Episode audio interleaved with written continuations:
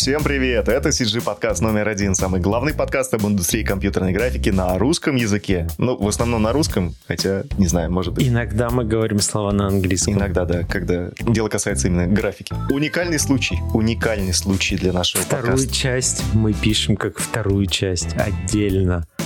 Другим выпуском. И без восемь, наконец-то. То есть есть вероятность, что этот подкаст будет нормальным. Он будет таким душевным.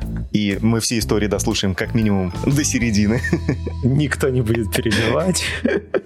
Итак, с нами сегодня опять Артём Щербаков. Всем привет! Всем привет! Привет! Кто не помнит, из студии Жиши. Мы, кстати, в прошлый раз так и не, не уточнили, ты кем вообще являешься в компании? Кофаундер. Кофаундером? Да, кофаундер и генеральный директор по документам, тоже подписываю yeah. платежечки. То есть ты операционную деятельность ведешь еще? Ну, последний год меньше, слава богу, но вообще да, да, да. Mm-hmm. Это не мешает творчеству? Это очень мешает, и как бы я даже такими модулями раз в полгода понимаю, что вот эту часть работы мы можем тоже отдать кому-то, и вот... А, и оно так все отделяется, и сейчас этого совсем осталось чуть-чуть, но года, наверное, еще там три назад я прям был активен в, во всех процессах, это, конечно, было вообще ужасно. А теперь зато есть шанс выбраться в Сочи на недельку. Как ты туда попал? Как тебя занесла нелегкая судьба? Мы делали проект один а, с персонажником Пашей Хо, и он пишет что-то: я в Сочи, чуваки, сори, не могу ответить. И мы такие как бы подумали с женой, может, мы тоже вот сейчас будем так писать, что мы в Сочи? Такой, подожди секунду, мы сейчас приедем к тебе, и ты сможешь ответить. Встретимся у речного вокзала. Или какой-то морской, морской вокзал. Речной вокзал, он в Москве, кстати, его отремонтировали. Мы съездили вот там две недели назад посмотреть. Там очень там классно, так красиво. красиво Я вот живу, соседняя станция от него на Водном. И мы ходили туда недавно пешком. Там так красиво, я mm-hmm. жду лета, чтобы посмотреть на это. Это очень круто. А в Сочи мы сгоняли, ну классно, на самом деле какой-то. Я там вот уже катался, и до этого был там в детстве. И сейчас там какое-то, мне кажется, уникальное место в мире, что ты можешь покататься и через сорок минут быть на море. Там есть эти каршеринги, которые там с посуточной арендой. И единственная проблема — это то, что куча народу. А так все супер здорово. Ты на чем катаешься? Лыжи? Борд? Сноуборд. Эх, эх, мы в разных классах. Не, я вот вставал в том году один раз на лыжи, и вот сейчас как бы так, я думаю, в планах есть пересесть, потестить. Но я не, не в таком, знаешь, там типа файтинг в лагерях. Типа, сноубордисты, лыжники, мы убьем друг друга, ненавидим ваши тоже, палки. Я, я три раза катался на лыжах, поэтому я как бы вообще к этому не особо отношения имею. Но как будто бы себя просто безопаснее ощущаешь, когда ты такой типа: о, я могу ёбнуться стоя на двух ногах. А, и палочка еще куда-нибудь залететь себе. Ну, да, так, такое себе. Мы встретились там с Мишей Дмитриевым. Это э, супервайзер в, э, в студии Warframe. Много проектов он сделал. Вот с нами несколько проектов. И мы так вот катались, на подъемничках обсуждали все насущные больные темы. Что сейчас болит? Расскажи про это. Миша, например, делает свою игру в Unity в свободное время, и это такая его отдушина, потому что вот коммерческий проект, там тяжело ему делать, это все, он что-то притомился, везде у продакшенов, с которыми он работает, схожие проблемы в процессах, когда там мы пытаемся внутренними ресурсами решать все возможные задачи, а не там находить под задачу идеального человека. А игра — это такая возможность ну, прям поделать то, что ему нравится. Он делает там игру про... Ну, прикольная, кстати, штука. Посмотрите у него на Фейсбуке, Миша Дмитриев. У него там классный проект. Он в Блендере все моделит, в Unity собирает, и там уже есть Знаете, какие-то первые у него инди, где он художник, где он геймдизайнер, где он композитор, вот это все. Да, да, он пробовал кого-то привлечь, чтобы делать процесс вместе, но там начиналось дикое обсуждение и новые идеи, и он решил: не-не-не, чуваки, ну давайте я, в общем, сам спокойненько, но буду контролировать процесс. А смысл этой истории как-то заработать на этом или просто типа сделать и, и, и все? Я думаю, скорее это такая, да, сделать и понимать, что у тебя помимо вот э, вала вот этих операционных всех проектов бесконечных есть что-то, к чему у тебя там горит душа, и ты кайфуешь. Я так понимаю, что так. Но потенциально все равно все, мне кажется, держат вариант, что ну а может взлетит оно там на, на стиме, пенс, и десяточку долларов свою собрать нормально. Да, да, да.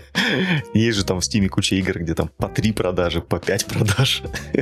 Ну вот была в том году вот эта игра какая-то такая нелепая, но очень красивая, где вода, и ты кубиками ставишь этажи здания. И это так как-то процедурно выглядит, очень красивый шейдинг, и там нет никакой механики, где ты просто строишь здание. Строятся города, да, постепенно? Ну типа, да, там, там, ты просто... там Кибер, да, по-моему, да, называется. Да-да-да, я, я ее играл, ну так, просто потыкал.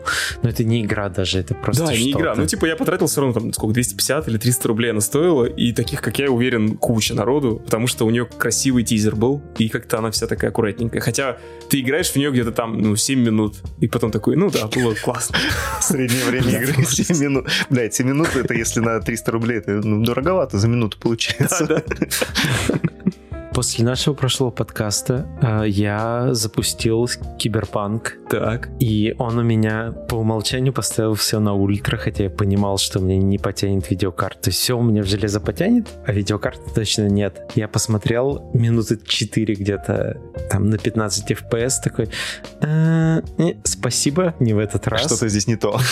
Что-то здесь не то, и вышел. Но потом я еще раз попробовал с, так, не с такими крутыми настройками графики, но понял, что как-то или вот уже с максимумом играть, или вообще никак. Вот у меня почему-то такой киберпанку. Я не, не могу... Пан или пропал. Ну, да.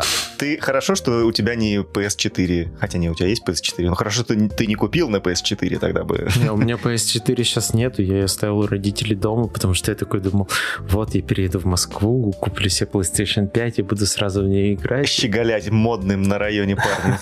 Да, хуй там. Ни видеокарты, ни плейстейшн пять, ничего. И, ну, я играю в Nintendo Switch. Вот, блядь, удел. Что еще делать? Прохожу Диско Элизиум на компьютере. О, Диско Элизиум. К ней же недавно, кстати, по-моему, русская версия наконец-то вышла. Артем, а ты знаешь, что такое Диско Элизиум? Нет, нет, нет, я сейчас загуглю, что это. Это крутейшая игра. Она выигрывала, по-моему, в прошлом, позапрошлом году игру года и все вот это вот такое. Это необычный эр пи джи, где, mm-hmm. типа, главное, это там у тебя, по-моему, четыре каких-то, типа, ветки развития. Это какие-то твои внутренний мир, это физические способности, это рефлексы и типа восприятие мира внешнего. Ты там ни с кем не дерешься, ты просто говоришь, играешь за алкоголика-детектива, который расследует дело. Ой, я смотрю, арты бомбические, да? Она очень красивая. О, она красивенькая, да, да, да. Да. И ее главная фишка, что она долгое время была только на английском, а там английский пиздец какой сложный. Да. То есть я в нее пробовал, пробовал играть на английском, и я часов семь в нее честно отыграл, и я выписал страниц пять новых слов, которые я не знал. Ну, там она очень литературно круто написана. Я читал где-то, что даже носители языка английского, даже они, им тяжело играть в это, потому что, говорит, и мы даже иногда не понимаем, что там происходит. Очень сложная по тексту, и ее круто перевели, в смысле смысловой ее перевели понятно, но там проблема в том, что там русский текст не влазит. Ты такой читаешь, у тебя половина текста за экраном, потому что не влез, переключаешь на английский, весь текст влез нормально. Ох уж это кириллица, блин, понапихают в слов да. столько букв. Ну и шрифт не попадает да. в стилистику. И она вот такая трушная эр пи джи, где ты выбираешь именно много текстовых решений, да, вообще? Так она, она только про текст. То есть это, по сути, книга, которую ты там ходишь от героя к герою и читаешь. То есть я вчера там играл минут сорок где-то, и я с одним героем разговаривал просто про мир. Я читал там, что он пишет. Вот, у вас самое много свободного времени, судя по всему. Функция у нее — это то, что можно выбрать два языка и переключать его одной кнопкой. То есть я в основном играю на английском, но когда что-то не понимаю, я такой переключу одну кнопку, прочитаю там предложение, которое не понял, включил обратно английский, играю на английском. Это очень крутая функция для таких игр. Есть такая настольная игра, но она тоже вот похожа на чтение книги в компании, называется «Шерлок Холмс. Детективное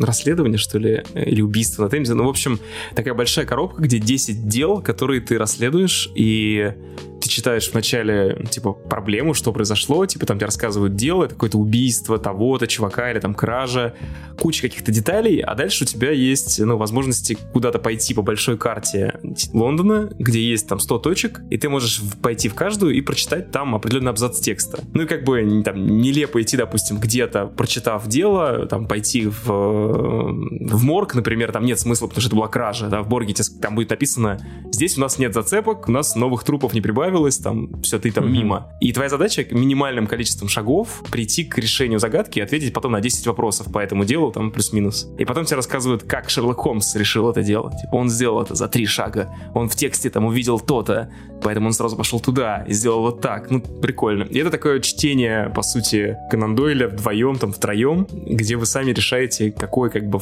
блок текста будет, зачем идти. Залипательная вообще штука, ну, очень прикольно. Звучит круто. В прошлый раз мы вроде остановились на очень всяких хайповых темах, а потом плавненько перешли на тему с персоналом, с подбором персонала и вот это вот все. Тема очень интересная, на самом деле. Действительно, у нас даже в чате постоянно спрашивают про рилы, нужно, что нужно в них делать, чтобы тебя заметили. Допускается ли использование только работ с курса, ну, с какого-то там, ты где-то учишься, и вот у тебя рил только из, из этих работ. Или все-таки желательно что-то еще на стороне делать, какие-то свои личные проекты. Тема достаточно интересна, и, наверное, тут нет универсального какого-то ответа. Можем подискутировать на эту тему, типа, как, как вы вообще отбираете персонал. Слушай, да, да, могу так э, в общем рассказать, а вы потом куда-то это все направите в нужное русло. Вот, я просто сразу зацепился, на самом деле, за вот эти работы с курсов и рилы. Я вообще люблю, как бы, смотреть рилы чуваков, и особенно короткие, да, там, вот эти все рекомендации, которые там Артём записывал, да, Тводенков в своем ролике, это все работает реально. Очень короткие, очень только лучшие, и тут все уже, наверное, это рассказали. А вот насчет работы с курсом меня это вообще не напрягало раньше. Но чуваки, которые у нас сейчас работают, в этом подходят, типа, а что там поприсылали? Я включаю рил, и, и мне такие: о, это же, это БДСР, это силы, это с вот этих курсов. Пфф, ни одной своей работы, что это вообще такое? Все, расходимся. То есть прямо очень чуваков триггерит, хотя я, как бы, ну, нормально отношусь. Мне самое важное, чтобы чуваки, как бы, технически там чем-то владели, когда они говорят, что там могут, и потом показали на там первом проекте эту скорость, что она действительно у них там есть. У нас, как бы, фактор скорости какой-то, наверное, у генералистов самый основной. Вот, а так, если говорить про вообще то, где мы находим и как вообще там кто-то у нас там добавляется в команду, будь то фрилансер или проектный какой-то чувак, которого мы привлекаем. Я говорил уже в тот раз, что это вот моушн-дизайнеров мы искали ВКонтакте в группе вот, After Effects, но сейчас реже этим пользуемся. В последнее время нам пишут на почту, и у нас там есть, типа, отдельная почта и отдельный свой там канал, куда мы потом скидываем всем продюсерам рилы чуваков, которые нам понравились и которые релевантны каким-то задачам. А бывает так, что вообще настолько приходит, вот ты делаешь проект с, не знаю, с X-партиклсами, в синими, и тебе нужен чувак, и ты хочешь, как бы, сейчас кого-то там, думаешь, там, инхаус в это сделать, или кого-то наймешь, или еще что-то. И тут присылают письмо, где в риле есть прям вот эти частички, которые тебе нужны, ты пишешь: ты как? Тебе говорят: да я вообще в штат хочу. Вы там обсуждаете условия, и все, и вы начинаете работать, и какой-то получается такой матч. Поэтому я за то, чтобы чуваки все писали максимально открыто, что они, как бы, хотят делать. Я стараюсь еще вот просить показать, как бы, референсы того, что вы бы хотели делать там через два года условно в там motion графике, если это motion график. И что обычно показывают в таком случае? И есть какие-то боженьки, на которых все молятся? Кто это у вас? Чуваки, которые э, делают motion график, у них есть любимые студии типа Тендрила, Мэн Версус Машин, которые больше к каким-то там персонажным историям все любят The Bug. А все, что касается синематиков, это, ну, Блур, Goodbye Kansas и, ну, там, все, кто делали Love, Death and Robots, эти вот студии по списку, там, в любую заходи. Вот так хочется. Mm-hmm. Ну, да, да. Ну, чё нет, почему нет? Это, как бы, мне кажется, вполне допустимая история. Ну, конечно, там уровня, там, того же Блюра или Платижа вряд ли мы когда-нибудь в ближайшем обозримом будущем дорастем. Но в целом... Я рассказывал, да, как мы в Платиж ходили на встречу с не, чуваками. Не, давай. В общем, мы э, с Наилем и, и с Серегой Цыпсоном собирались на Сиграф. Два года назад, получается, уже, да? И мы решили делать визу с Наилем через Варшаву, поехали в Польшу и написали вот э, чувакам, что типа мы вот из студии Жиши, мы делаем синематики, мы большие фанаты и хотим познакомиться. И они написали типа в течение дня: давайте, когда, мы будем рады, мы все организуем, приходите. Ну, то есть мы вообще, конечно, не ждали, что так как бы кто-то в принципе ответит. И мы реально приезжаем, нас встречает один чувак, проводит в конференц-рум, там стоит типа чаек, какие-то сладости, то есть накрытый такой мини-стол. Нам включают сначала на проекторе ролик про их последний проект, который был, там панорамная какая-то история, типа синематик плюс микс, там истории Польши какой-то. Показывают это, потом спрашивают, с кем бы еще вы хотели пообщаться из нашей команды. Мы такие, ну, мы с режиссерами синематиков. Такие, ну, вот режиссера сейчас нет, сейчас позовут режиссера, который делает там такие, типа, интро для шоу. Позвали чувака, он пришел к нам, мы ему задали вопросы, он с удовольствием на все отвечал. Мы как бы сидели все время в формате, типа, что вообще сейчас происходит? Почему это вообще так? Нам сделали экскурсию по офису в тех частях, где не было эн дэ а, и как бы все, сказали до свидания. Ну, то есть мы там провели реально час э, какого-то прекрасного времени. Хотя мы были только вдвоем, и чуваки ожидали, видимо, какой-то вообще делегации от нас. Они удивились, что нас двое. Они такие, ребята, а вы вообще что, пришли-то офис посмотреть или что? Может, они думали, знаешь, что на экскурсию, а вы такие, блин, может, поработаем? Ну вот, когда мы писали в эл эй, в такие же студии, когда приехали, типа, мы вот из Жиши, мы хотим там это, а там просто штиль такой. Никто ничего не отвечал. Чувакам там как-то менее интересно было, кто мы вообще и что нам нужно. Но мы, мы кайфанули. Конечно, в Польше... Ну, там, там в целом э, такой, да, чувствуется, что вот даже внутри студии, что они немножко обделены вниманием, потому что, может, у них там локальный рынок, и... Ну, то есть они не чувствуют себя какими-то селебами, потому что мы думали, что мы сейчас зайдем, а там просто... Вау, фейерверки, карнавал. Да, да, да. Ну, они же делают много всего для... Блин, для Call of Duty, для всяких этих последних... Чё, как там называлась эта игра для Xbox? Ну, вот это вот, где на два, на два мира все поделено. Ну, короче, они же делают для достаточно больших игр сейчас э, синематики. Я не знаю, насколько целиком они их делают, но и насколько важны mm-hmm. делают. Ну, уровень у них просто там, конечно, космический какой-то. Правда. Конечно, не, не Goodbye Kansas, понятное дело. Ну, они близко достаточно. Мне кажется, просто, может быть, масштабы не те, а качество очень-очень хорошее. А большая у них крупная студия вообще, нет? Да, да, там ну, просто прямо... Ну, в плане количества человек я не знаю, но территория прям большая. У них там какой-то такой кластер свой, и этажи, и как-то, ну... Кажется, что там, не знаю, человек триста команд. Ну, я не уверен. Ну, то есть, так вот по ощущениям кажется, что прям куча народу. Как будто бы для Польши это дохуя. Да, я не знаю, что там. Проблема с персоналом? Все работают в си джи Project Red. А, да.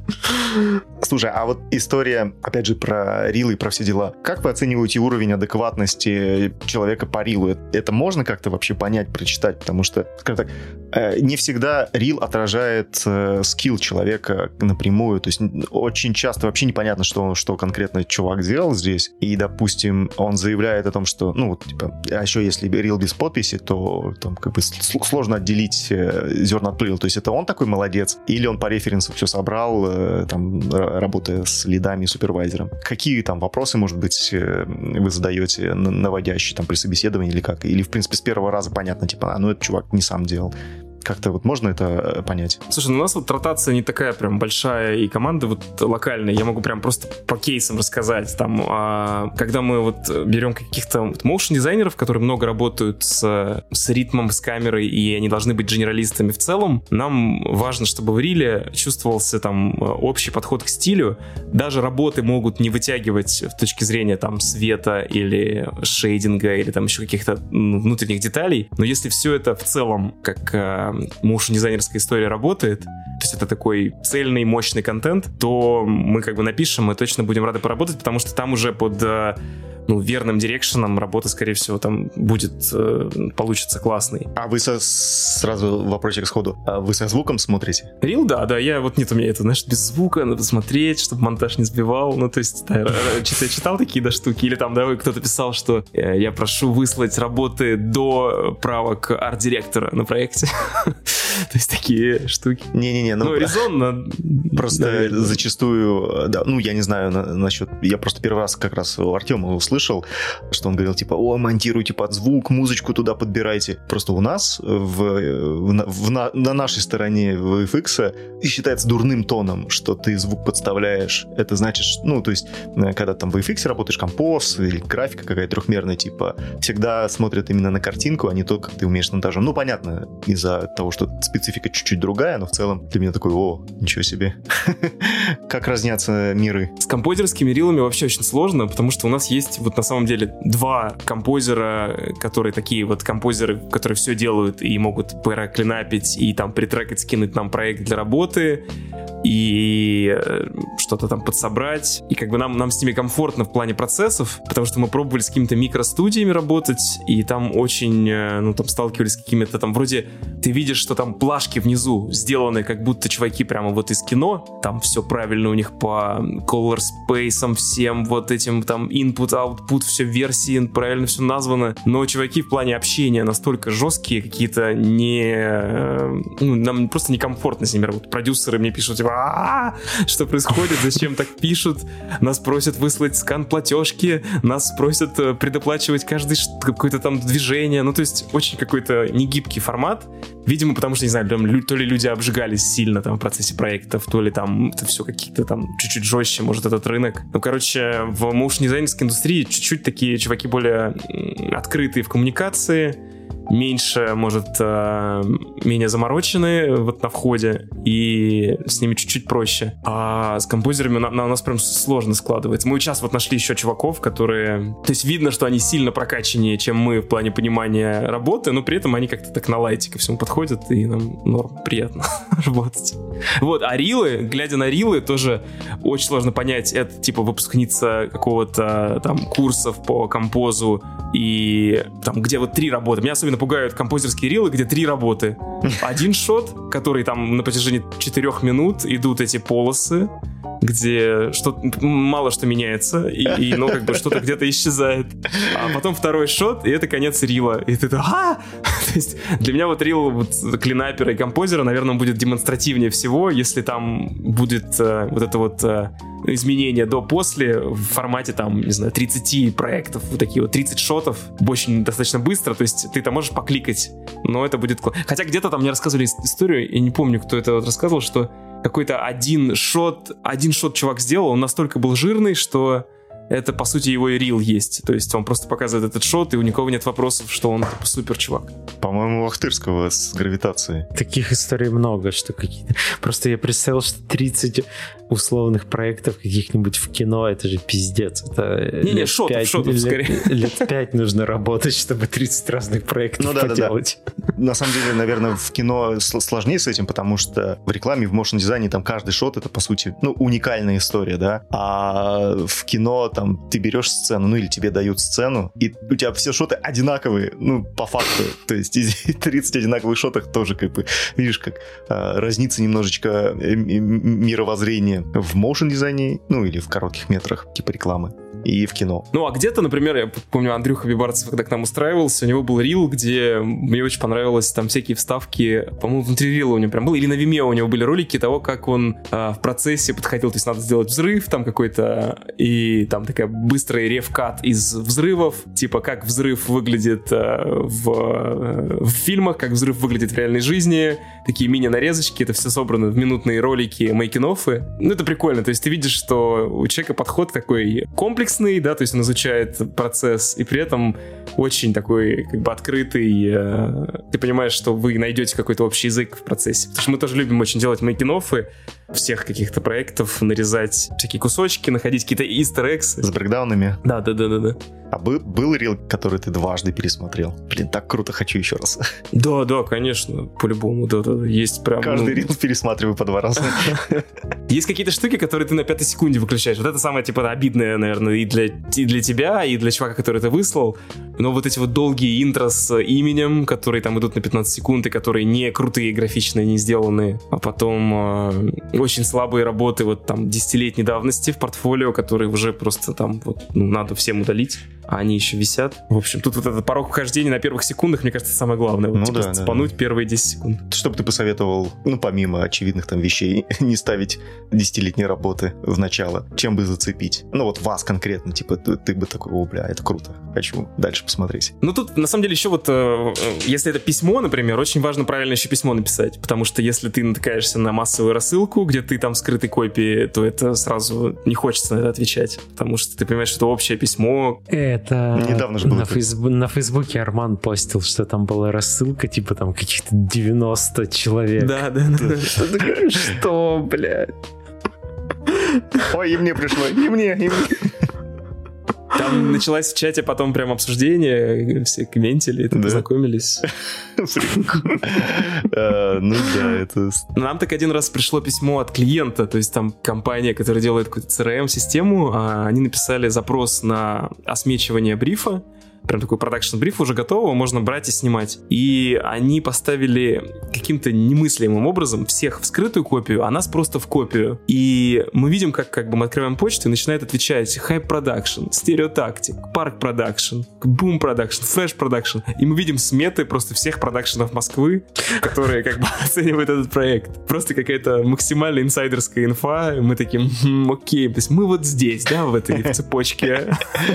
Ну так неплохо посерединке. Да. Да, да, да. Где вы там? К чему? В серединке, да, да, мы где-то в серединке. Потому что есть чуваки, которые, знаешь, вот в теле письма прям. Это будет стоить столько. Погнали, мы завтра команду высылаем. Мы уже начали работать. Есть очень такие, да, самые топовые чуваки, они прям просто, ну, прям видно, что они чувствуют сразу, ну, странность клиента и отвечают, что там извиняются, но ввиду текущей загрузки не смогут обеспечить должный уровень качества. То есть такие вот идеальные э, отмазывающие ответы от проектов. То есть нам не нужны ваши деньги, уходите. Очень классно. Вот, поэтому, да, персонализированное письмо. Ну, то есть, если нам писать, то... Ну, я сейчас расскажу, и все так будут писать, представляешь? Да. Привет! Ну, то есть, на самом деле, если там посмотреть одну работу и написать, что, типа, я пишу вам, потому что у вас вот этот ролик норм, мне он понравился, а вот эти ваши ролики, типа, слабые, а если возьмете меня, они будут круче. Ну, то есть, это сразу какой-нибудь вызов, да, условно, и, и клево, и какой-то там всегда ну, готовы. На, на самом деле, это очень... Это же обычная практика, по крайней мере, с ä, западными студиями.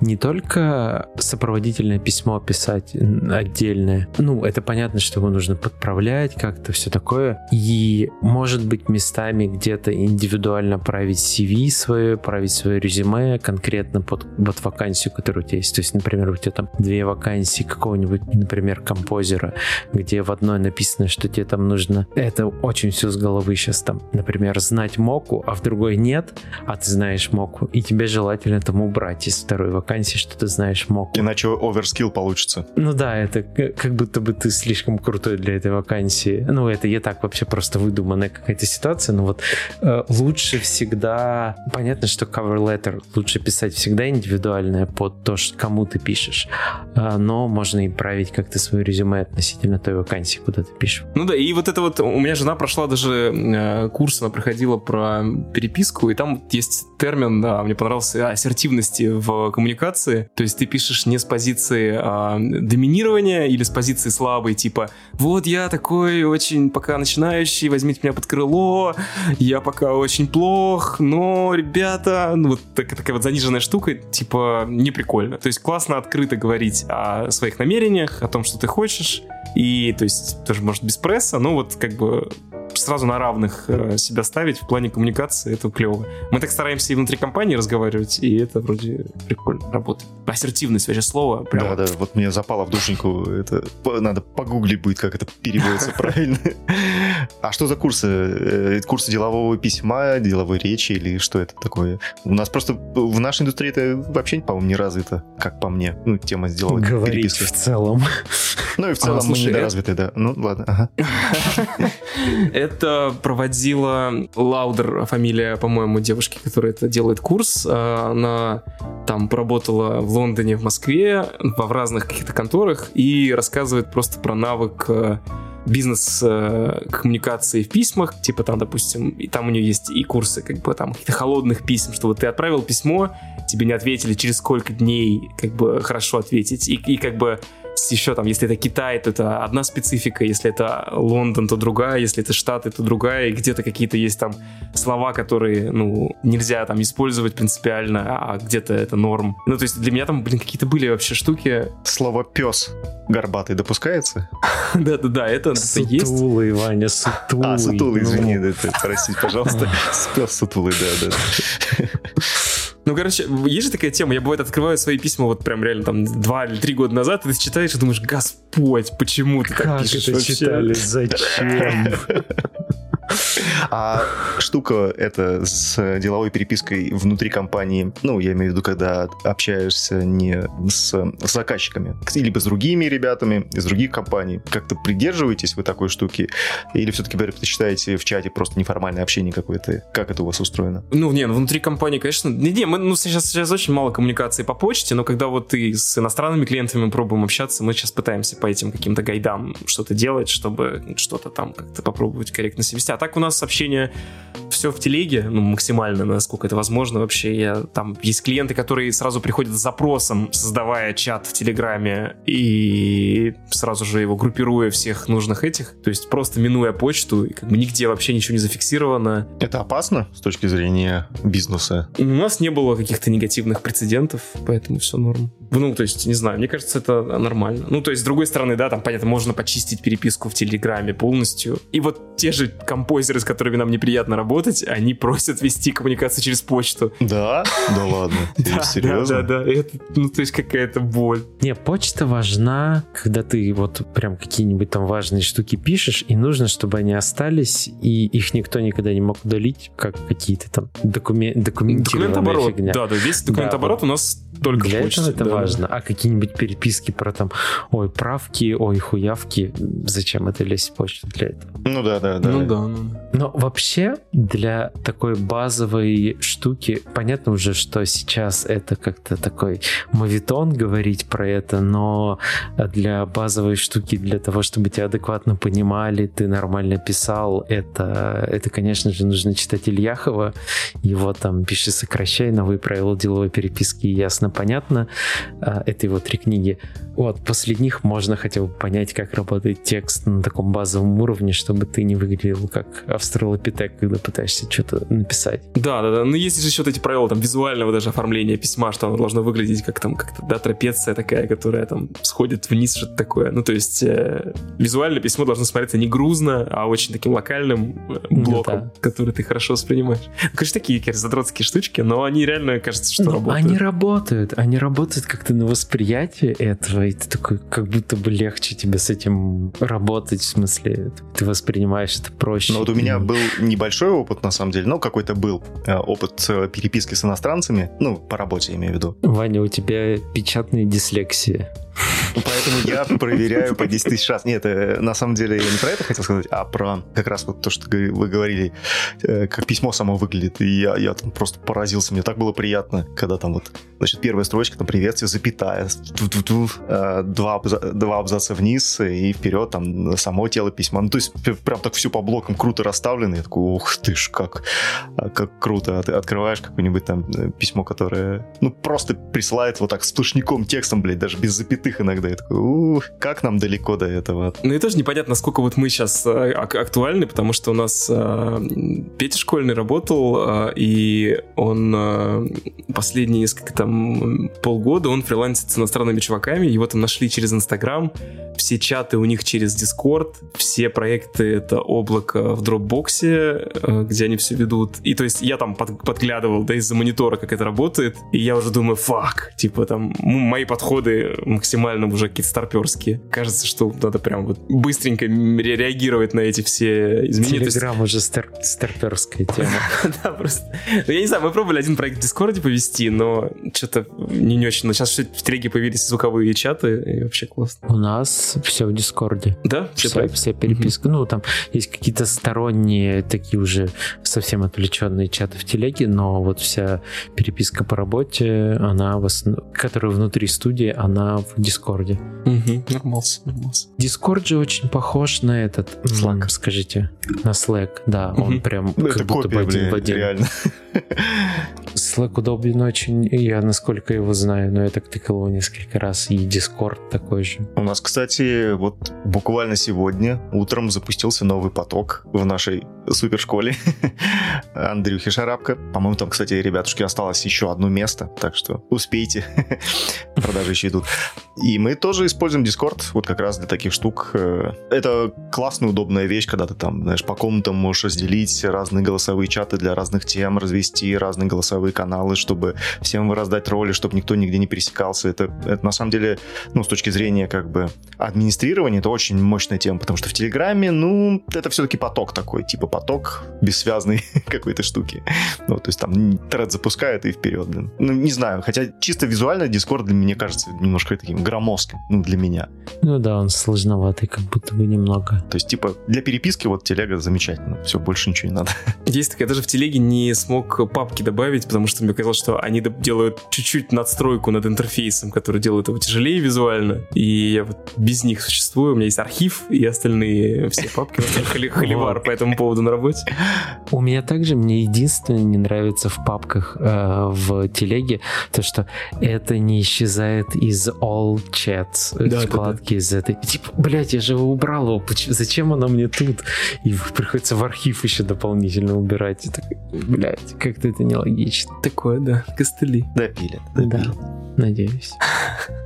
Что сейчас делаете? Чем, чем, чем дышите? Чем занимаетесь? Какие новые проекты, новые горизонты? Ну, много, на самом деле, каких-то супер. Я вот пока уехал в отпуск, ребята успели снять ролик съемочный с Дроздовым для ТикТока, где он э, дед Мимоз. Типа для восьмого марта такая съемка супер локальная. Дроздов, мини-декорация из цветов и съемочка, и на, на один день на постпродакшн. Люблю такие проекты. Прекрасно. Платиж не доходит. А так, из большого мы вернулись к нашему синематику, который мы делаем для Iron Harvester. Это такой наш personal project. Подожди, Iron Harvester, это же польский, по-моему, этот... Да-да-да-да-да. В общем, есть концепт художник Розальский, по-моему, так фамилия. Он рисовал арты про мир тысяча девятьсот двадцатого года, вот такую альтернативной реальности, где есть мехи и сельское хозяйство, и по нему сделали игру «Серп» настольную, которую мы вот играем в офисе постоянно, и прям большие фанаты. А потом сделали еще игру Iron Harvest, да, вот эр тэ эс, и мы хотели сделать э, летом, когда был перерыв на вот весь карантин, у нас были ресурсы, мы сделали там такую небольшую минутную историю, сделали привиз, э, начали делать инновации, environment, сделали всех героев, там три персонажа у нас в ролике, и начали делать анимацию, потом мы сильно заморозились, потому что как-то все отмерло, и начали делать проекты. А, это вот для, чисто для себя или для кого-то? Для себя, для себя, да. Ну, то есть мы там, мы коннектились со студией, спрашивали, ребят, мы вот сделали вот такой вот аниматик, и мы хотим, как бы, что вы думаете? И они говорят, у нас завтра релиз синематика нашего, вот, и, и типа потом, как бы, выходит этот синематик, и там просто космос, там реально отличный синематик. Там разрыв просто башни. Проблема этой игры... Мне всегда нравились эр тэ эс. Ну, типа, когда-то там, когда я в них играл вообще. А вот и сейчас я такой думаю, ну, там что-нибудь, если интересное выходит, я потыкаю это где-нибудь. И я так ждал ее, потому что это такой необычный мир. Ты думаешь, Первая мировая, там, мехи, все дела. А она какая-то такая тухлая вышла. Типа, очень старые механики, нерабочие. И э, как будто бы не прошло двадцать лет с выхода Warcraft третьего. И ты то же самое делаешь, только хуже. Это странно. Непонятно. Я, я тоже фанат Age of Empires и Stronghold, и вот всего казаков. Да. Эх. Люди прибывают, милорд. Нужно больше сыра. Нужно больше золота. Бля, Stronghold, это же великая игра просто. Место для шутки про old school. Ой, свело, да. Подсвело мне тут немножечко где-то под ложечкой. Эпоху Империи, кстати, Артём Отводенков написал, по-моему, или кто-то написал, что он скачал в Твиттере, и я тоже скачал вот Age of Empires два ремастер, там есть. Ага. эйч ди, который, который с эйч ди текстурами. Да-да-да. Да-да, и, и это просто очень круто, ну, то есть я, я в онлайне поиграл, потому что тогда-то мы не играли в онлайне в это, по-моему, а сейчас я поиграл в онлайне с чуваками, меня просто уничтожают постоянно, это очень болезненно, но класс. Вообще. Ну, ходят слухи, что будет когда-то четвертая часть, по да, крайней да, мере, да, Microsoft да. их делает. Это очень как-то так смело в две тысячи двадцать первом году делать эр тэ эс вообще. Но интересно, интересно. Вот, и по Харвесту, собственно, мы, когда у нас появляются такие а, какие-то слоты, или как вчера кто-то сказал, лакуны. Здорово, что у вас появляются такие лакуны во времени, когда вы можете делать персональные проекты. В общем, сейчас небольшой есть, и у нас там вот чуть-чуть выделилось ресурса, мы там пару шотов начали доделывать. И я не знаю, когда это закончится, но то есть в марте мы точно закончим всю анимацию, и в апреле надо это все доделать финально. Вообще получится такой мини-ролик очень жирный, потому что мы понимаем, что наше синематик-портфолио немножко лимитировано по там... Ну, у нас есть эти для Доты ролик, для КС, Population. Хочется что-то такое в том лоре, который нам нравится. Потому что мы тут, я не помню, мы обсуждали или нет, в общем, у нас был какой-то запрос на проект, и нас, э, нам отказали в том числе потому, что в портфолио не было релевантных работ. То есть, типа, у нас же главная героиня индуска, которая должна бегать, типа, как пиратка, а у них там монстры и вот такие вот чуваки, которые в космосе сайфайные. Не то. Прям буквально. И это прям жестко. Ну, то есть, на самом деле, это звучит как безумие, но на самом деле, действительно, там на уровне бренд-менеджеров и каких-то там маркетинговых директоров часто принимают решения чуваки, которым важно увидеть прям вот под копирку что-то релевантное в портфолио, чтобы это зашло. Ну, и я понимаю, что я как часто, когда выбираю исполнителя на задачу, мне тоже ну, гораздо надежнее, когда я вижу релевантную там шот у чувака, моушн-дизайнера. Он это делал, я знаю, что он с этим справится. Это у нас эм, Джама рассказывал, что ну, он как концепт-художник. Тоже похожая тема была, что у каждого концептера там, и так далее, у него есть какой-то свой стиль. И к нему всегда приходят за его стилем конкретно. Ну, то есть, к ним не придут, там, не знаю, он всю, всю жизнь «Звездные войны» рисовал, а пришли какие-нибудь там, не знаю, из, из Диснея чуваки. Там... Ваня, «Звездные войны» Дисней делает. Да-да-да, там сказал. С другой двери Диснея. От Марвел приходят и такие, типа, давай делать, не знаю, там, про «Красную шапочку» истории. Ну, с другой стороны, а как как вот ты, ты, как делать то, что ты хочешь делать, но у тебя еще этого нет? Ну, типа, непонятно тоже. Как из этого порочного ну, по круга сути, выйти? Ну, вот только как бы чуть-чуть выделяя, ну, в нашем случае мы выделяем, по сути, бюджет, то есть там сотрудник, который у нас там есть на окладе, вот он полмесяца делал коммерческий проект, а мы понимаем, что вот эти две недели мы сейчас можем отправить его вот в другую задачу. Ну, в общем, да, таким микровводами ребят в проект и выделением ресурса. Ну, а нам этот сеттинг понравился, потому что мы играли в серп, и мы решили, что это как бы точно менее хайповая штука, да, гораздо, наверное, нам с точки зрения студии было бы там выгоднее и, может быть, правильнее снять футаж на Красной площади и добавить туда как бы меха ОМОНовца, который бежит О, и его сбивает. Хайпово, хайпово было бы. Это. Ну да, да, да. Супер. Ну, то есть, и, и, но это как-то меньше, наверное, резонирует вот внутри в студии. Ну и много таких хайповых штук, которые появляются. Да, тут же вот криптоарт можно сейчас же делать, да, и ребята там многие все равно все это делают. Даже у нас там в студии кто-то начал. Но мне вот лично что-то как бы это не, там, не попадает. Вот синематик пилить как-то душа радуется, а тут нет. В общем, посмотрим, к чему это приведет. Ты смотрел, кстати, ну, наверняка смотрел «Кибердеревню»-то, собственно. Да-да-да. Вот в таком сеттинге, в такой жанр не тянет вас? Ну, он чем-то похож. Да, мне кажется, вот, если честно, близко. Чем-то похож на... Ну, вот «Харвест», да, вот это все тысяча девятьсот двадцатые. Да, да, да, да. Ну, то есть, понятно, здесь дизель-панк, а там киберпанк. Я правильно назвал дизель-панк? Ничего не, не, не сложал в этот раз. Блин, да, у нас был проект тоже, где вот мы сейчас делали, ну, так сколько там, перед Новым годом для Яндекса мы делали четырех таких монстров, и они были в стиле дизель-панк плюс ретро-футуризм. И я тоже все время не попадал вот типа, я говорю, стимпанковский же, не-не-не, чувак, здесь ничего от стимпанка, здесь только дизель-панк. В общем, есть какие-то градации, в которые надо прям да, не облажать.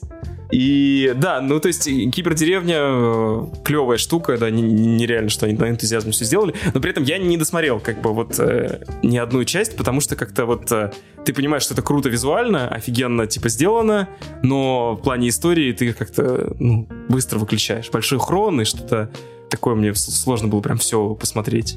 К нам э, Васильев, Серега приходил, мы с ним общались по, э, за эту тему. Но, как я понимаю, там и Илья Шутов, и вот один, два, три студия. Большую часть принимали, так сказать, какой-то такой полу их внутренний проект, суть, судя по, по разговору. Ну, то есть тоже вот типа для души, для себя решили сделать и, и то, что вы вот как раз делаете с Харвестом, только типа со съемками. Ну, это офигенно. Не, я не знаю, как бы, то есть как, как у них дальше это пойдет, но смасштабировать это это на фильм уже, мне кажется, очень возможно, то есть внедрить во всю эту историю и сделать из этого, может, там, любого жанра, причем, может, комедия, может быть, sci-fi комедия, да, ну, супер же вообще, отличный микс. Угу. Потому что это же, ну, вот же все жанры короткого метра, это же самая неокупаемая вообще штука в истории человечества. Ну да, да, да. Это же и, и не нужно, мне кажется. Вот Блом, Бломкамп, Бломкамп, Блок, да, Нил, Нил, короче.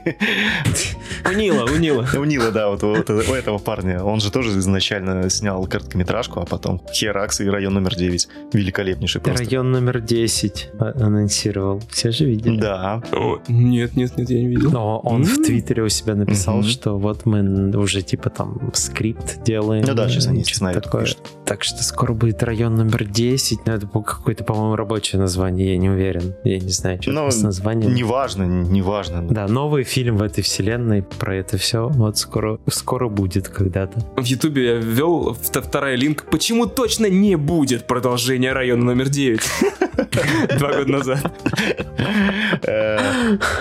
Блин, у него, кстати, у Нила Бломкампка, когда у них этот Ауст, или как-то студия у него, экспериментальных фильмов, как он называл. Там, конечно, жу- жу- жучайший трэш творился. Ну, смотреть это было прям тяжело, тяжело. И как-то его там из коммерческого кино после Элизиума выкинуло, вот как китенка. Никто не смотрел его вот эти работы с микростудией? Не, не Нет? Которые на Unreal, да, вот эти? Адам или... Не-не-не-не-не-не-не-не. Студия, по-моему... Ауст или как-то Outlast, блин, а вот сейчас не вспомню точно, как она называется. Она какая-то очень трешовая история. Такие мини-короткие новеллы, там по четыре-пять минут, съемочные mm-hmm.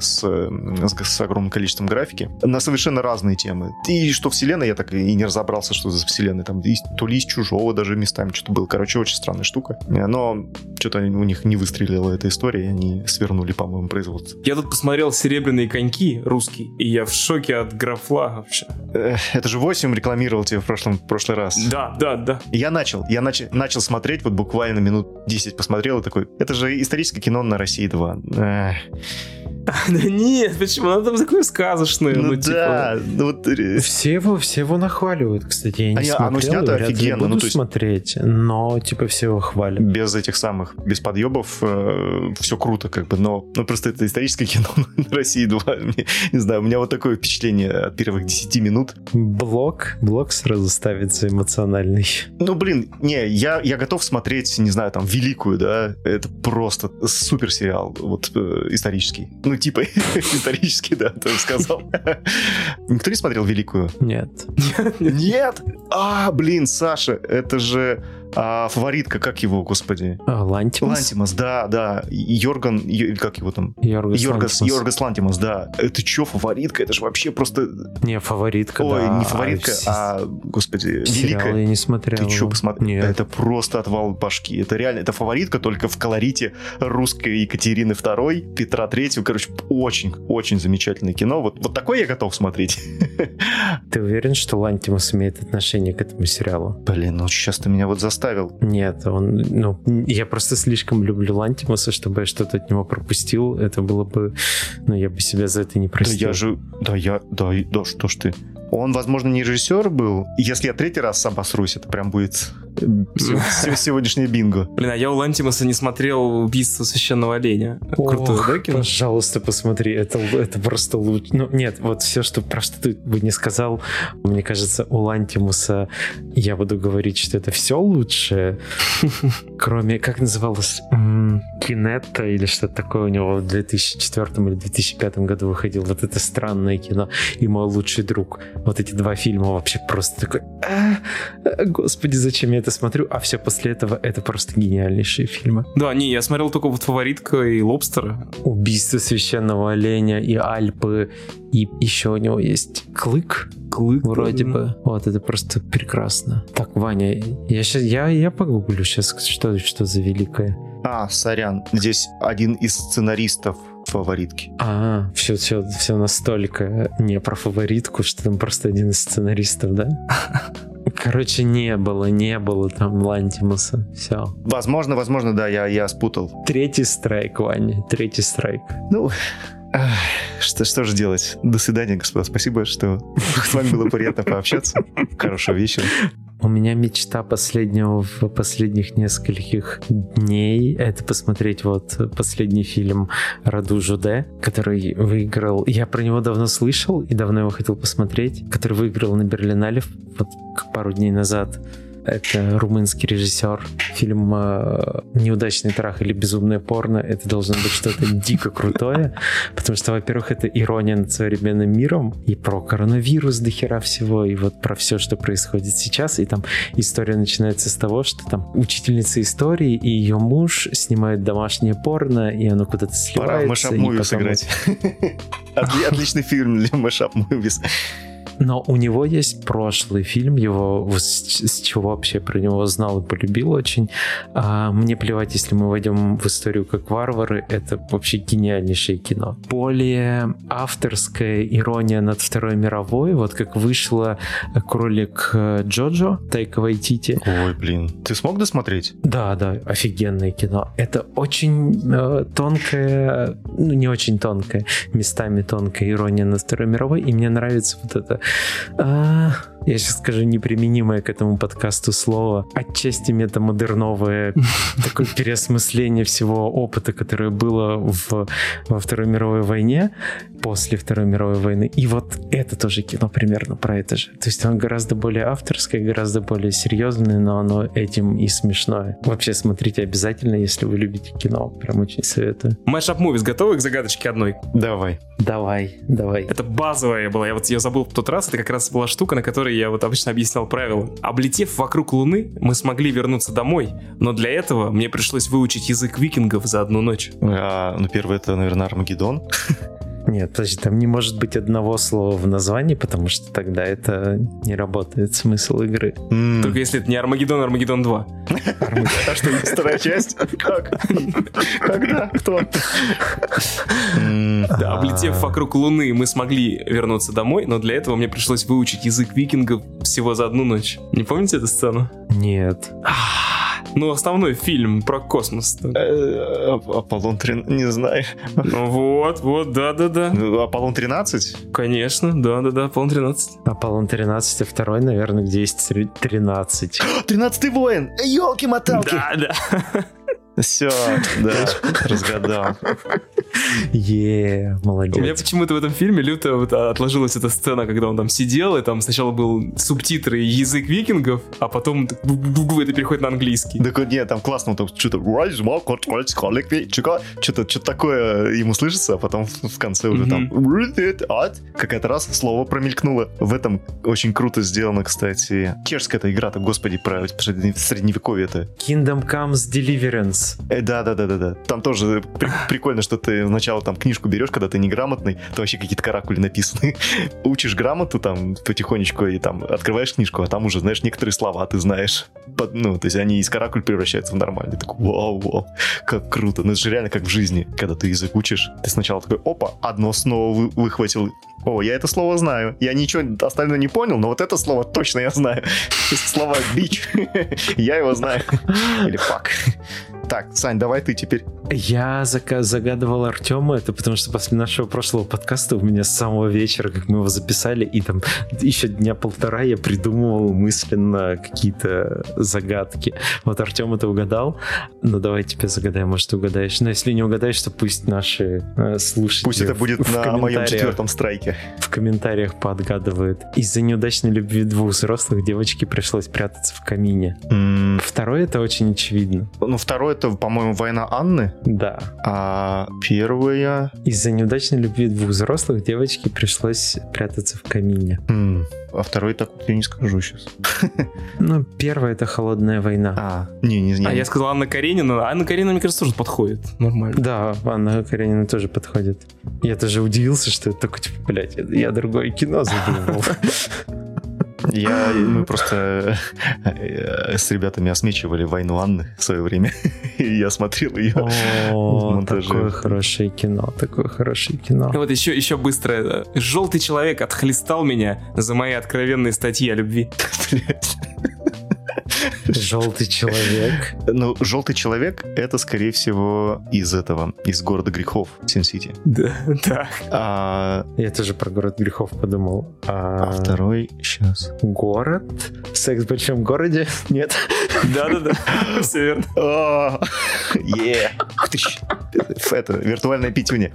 Кстати, между прочим, «Секс в большом городе» скоро вернется на наши большие или маленькие экраны. Но там не будет, не будет какой-то из героев. Но без Саманты. Да, блин, и, по-моему, когда она снималась, уже было прилично котиков. Какого хера она там делала? Ну, она самая горячая. Блин, вот это... Guilty Pleasure, но я качал этот сериал на торрентах, когда он шел, и типа смотрел с удовольствием. Ты че? Это, это, это лучший сериал всех времен и народов, кроме шуток.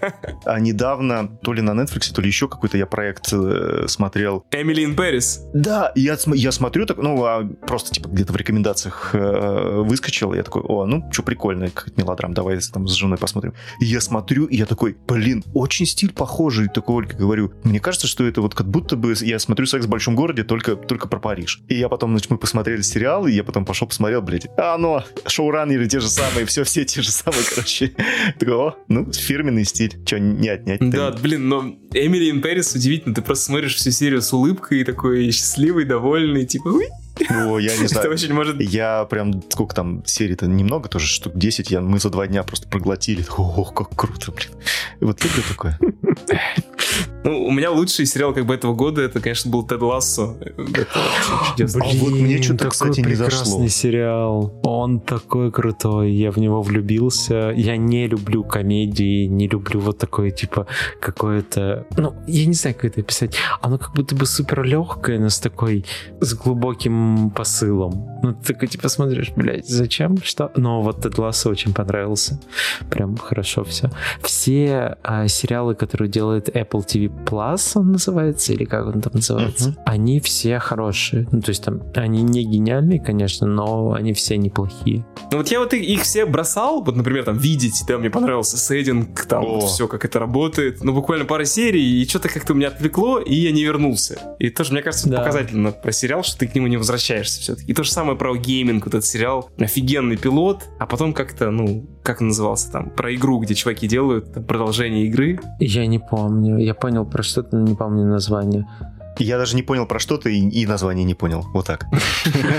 У меня из таких комедий, ну, около комедийных сериалов два за последнее долгое время было. Это вот «Тед Лассо», и на русском он назывался «Дрянь». Это с Прайма сериал. Это топовая штука. Это просто так все хорошо. Вот прям идеальные сериалы. Посмотрите, сейчас идет «Пришелец». О, господи. «Захватчик из космоса». А, сейчас. Сегодня его Арман да, рекомендовал да, да, да, да. в чате. Мне его кому... скинул еще там, когда он только вышел. Resident Alien. Влад, наш звукорежиссер. Говорит, тебе понравится, посмотри. А там играет из этого, из э, Firefly, светлячка, рыженький такой, высокий, чудесный актер просто. И я посмотрел первую серию, такой, ни хрена себе, вау, как круто. Я тут смотрю совершенно страшную штуку, меня как бы просят уводить телефоны вообще, чтобы никто этого не видел. А на Netflixе Night Stalker называется документалка про поиск серийного убийцы, там четыре серии. У них там уже была такая похожая по вот история «Не шутите с котиками», Don't Fuck With Cats. А, да, да, да, да, прям... я смотрел это, это охуенно.